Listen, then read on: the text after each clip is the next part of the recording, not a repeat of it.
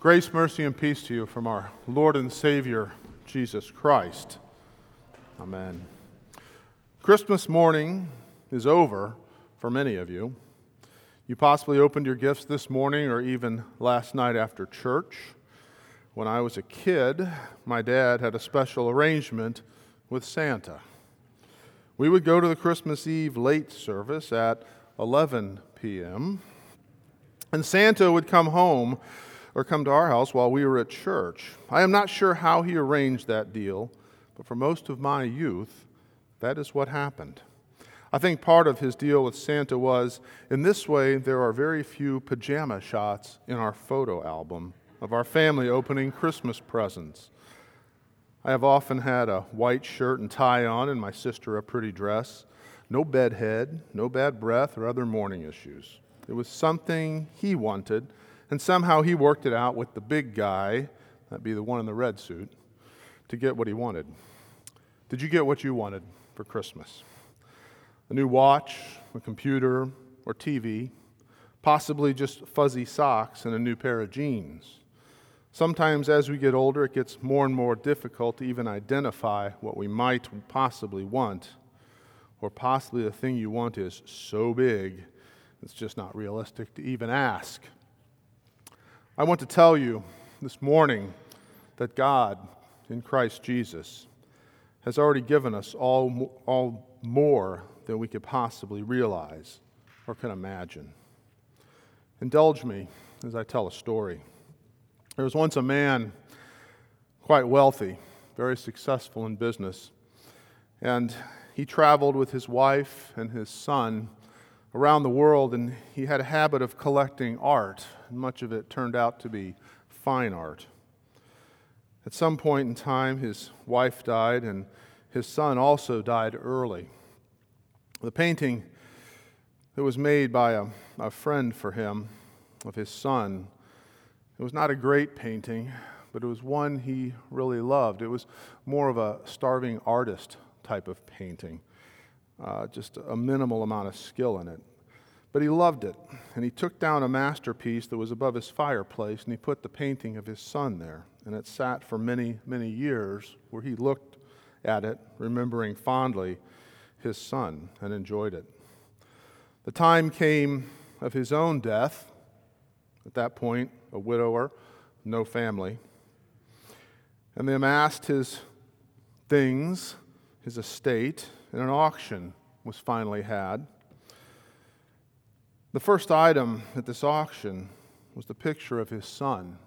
And you could hear a groan in the gallery as it's brought forth and uncovered. And they're like, oh, really? Who wants to open the bidding? Can I have a $1,000? The auctioneer said. No one wants the painting. They're there for the treasures the man has, and this has no value. The auctioneer drops the opening bid. How about 800? 600? 400? The crowd is getting restless. The man had amassed a fortune in fine art as he traveled, and there were not only private collectors present, but even buyers from museums attempting to increase their holdings of the artists that had works in his collection. The grumblings of, we came here for the fine art, where's the good stuff? And similar comments were heard. The auctioneer explains that it was the wish of the deceased that his painting be auctioned off first, and he could not bring other items from the collection forward for bidding. He asked for 200 and the impatient rumblings increased. Surely someone will give a hundred. A gentleman in the gallery said, Will you take fifty? The auctioneer attempted to increase the bid. Do I hear 75? 70, maybe 60. Giving up, he dropped the hammer. Sold for $50.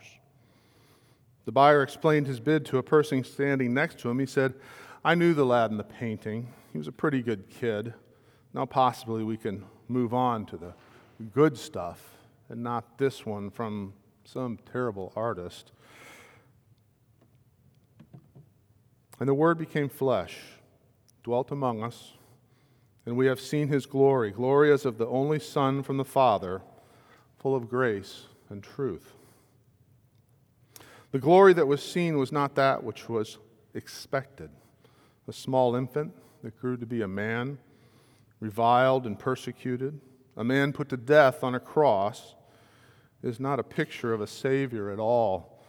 Yet this is how God chose to enter into creation and save it. God the Father Almighty entered his creation through the incarnation of his Son almost 2,000 years ago. It is very hard for us to comprehend that, to wrap our minds around first that there is a God that would have anything to do with us. Secondly, that he would come to us in such a meager way.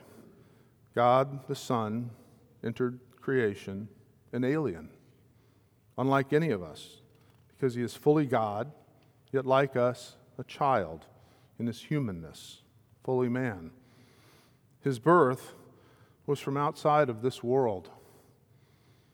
Almost weekly, if you follow the Drudge Report, as I do once in a while for news, you will see something from the Mirror UK news agency about some space alien ship that has been seen on the publicly streamed channels of NASA from the International Space Station.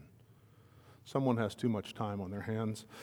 Anyhow, they report the feed is always cut by NASA so we don't see it, but there's always seems to be a glimpse of it that gets out before the feed is cut. And I guess you need that for a headline. Many want to find alien life, but the fact is, he's already been here. He came as the Messiah to all people through the Jews. But he did not come as expected with all manner of pomp and royalty and big announcements. He came simply and lowly, unassuming. God as an infant child. You possibly have had a similar gift that came in a wrapper that did not coincide with its value. The Christmas engagement ring that came in a toaster box, or some other fine gift that appeared out of left field in an unexpected way. With these types of presentations, eventually there is a Captain Obvious moment where the ring is found and seen in the bottom of the toaster box. In the auction I mentioned earlier, there was a similar ending. To much surprise, a representative from the auction company came forward and informed those assembled that the auction was now closed. The bidding had concluded with the bid of $50 for the painting of the man's son per the directions of the will, the estate of the deceased man and the entire collection of art was to go along with the painting of his son. The entire fortune was unknowingly purchased for $50.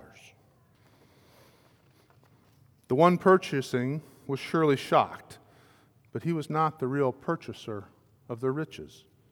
$50 would never suffice, and he in no way could afford all the riches. They had been purchased by the Father and the good stuff was freely given to the one who would see value, any value, in the meager, starving artist painting of his son, like the guy with $50 did. As Christians, the greatest gift we receive is that God, is that God the Father, by the power of the Holy Spirit, opens our hearts and our minds to see the value of His Son that He has sent into His creation to be hated and despised for being all that we can never be sinless and perfect in the sight of God. Deciding to have faith in what God has accomplished for us is not something we do on our own, on our own or in any way. The man that went ahead and purchased the painting for 50 so the auction of the good stuff could start did not so much want the painting of the son but the opportunity to buy for himself the good stuff that would follow. We cannot purchase the good stuff of God for ourselves. In our dead and sinful condition, inherited into our flesh from Adam, we cannot even know God or come to Him. God, on the other hand, comes to us by the gospel of Christ and the Holy Spirit and freely gives us the gift of faith the ability to see all the good stuff His Son has done to win us back from our lives of sin and death to His Father, our Father.